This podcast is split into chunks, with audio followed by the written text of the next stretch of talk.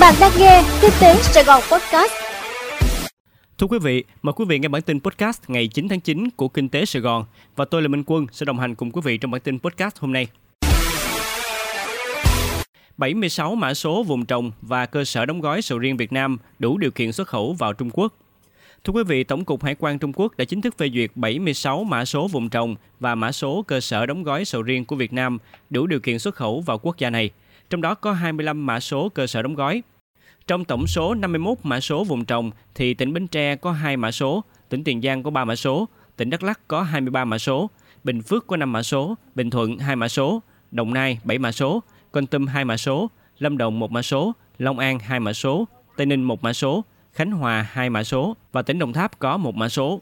Trong khi đó với 25 mã số cơ sở đóng gói thì Bến Tre 3 mã số, Tiền Giang 10 mã số, Đồng Tháp 1 mã số, Đắk Lắk 4 mã số, Đồng Nai 3 mã số, Hải Dương có 1 mã số, Khánh Hòa 1 mã số và Lâm Đồng có 2 mã số. Trước đó báo cáo của Cục Bảo vệ Thực vật cho biết có 126 mã số vùng trồng đăng ký tham gia chương trình xuất khẩu sầu riêng sang Trung Quốc và được chấp thuận 76 hồ sơ. Trong 6 tháng đầu năm 2022, xuất khẩu sầu riêng sang Trung Quốc đạt 2,862 triệu đô la Mỹ, tăng 123% so với cùng kỳ năm ngoái. Các ông lớn công nghiệp tiếp tục tìm nhà cung cấp thiết bị phụ trợ Việt Nam. Thưa quý vị, khoảng 20 nhà đầu tư trực tiếp nước ngoài FDI, các doanh nghiệp sản xuất thiết bị công nghiệp đầu cuối đã cùng nhau hội tụ trong mục tiêu tìm kiếm các nhà cung cấp linh phụ kiện ở Việt Nam – sự kiện diễn ra ngày 8 tháng 9 tại thành phố Hồ Chí Minh đã quy tụ các tên tuổi như Samsung Electronics Việt Nam, Tektronix Tools Việt Nam TTI, Panasonic Việt Nam, Bosch Việt Nam, Konica Minolta Business Solutions Việt Nam, Platinum, vân vân.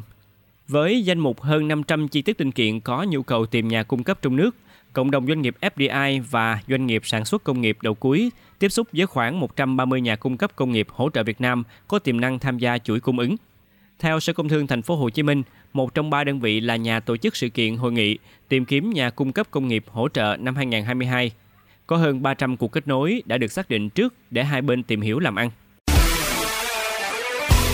Thủ tục triển khai nhà ở xã hội được rút ngắn xuống còn 153 ngày.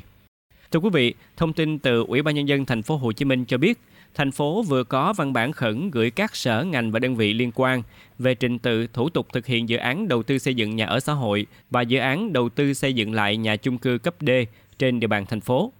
Về trình tự thực hiện dự án đầu tư xây dựng nhà ở xã hội, Ủy ban nhân dân thành phố Hồ Chí Minh thống nhất đề xuất của Sở Xây dựng chia hai trường hợp.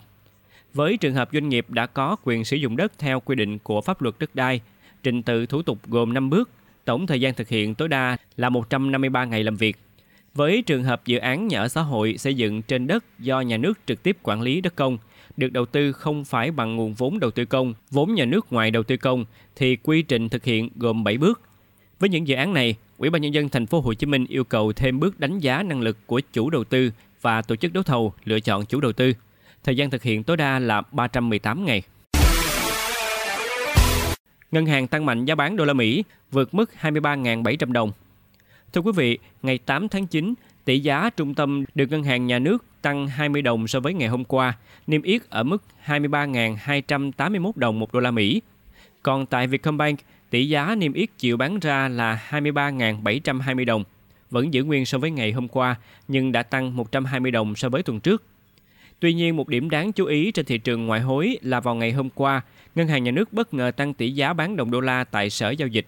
theo đó, tỷ giá chào bán là 23.700 đồng một đô la, tăng 300 đồng so với hôm trước đó. Lần điều chỉnh trước đó là hồi đầu tháng 7, khi đó Ngân hàng Nhà nước tăng giá bán từ mức 23.250 đồng lên 23.400 đồng, đồng thời chuyển phương thức giao dịch từ bán kỳ hạn 3 tháng sang phương thức bán giao ngay. Giải pháp này trước đó được các chuyên gia dự đoán khi tỷ giá tiếp tục tăng dưới áp lực của đồng đô la Mỹ. Cổ phiếu của Vietnam Airlines đứng trước nguy cơ bị hủy niêm yết.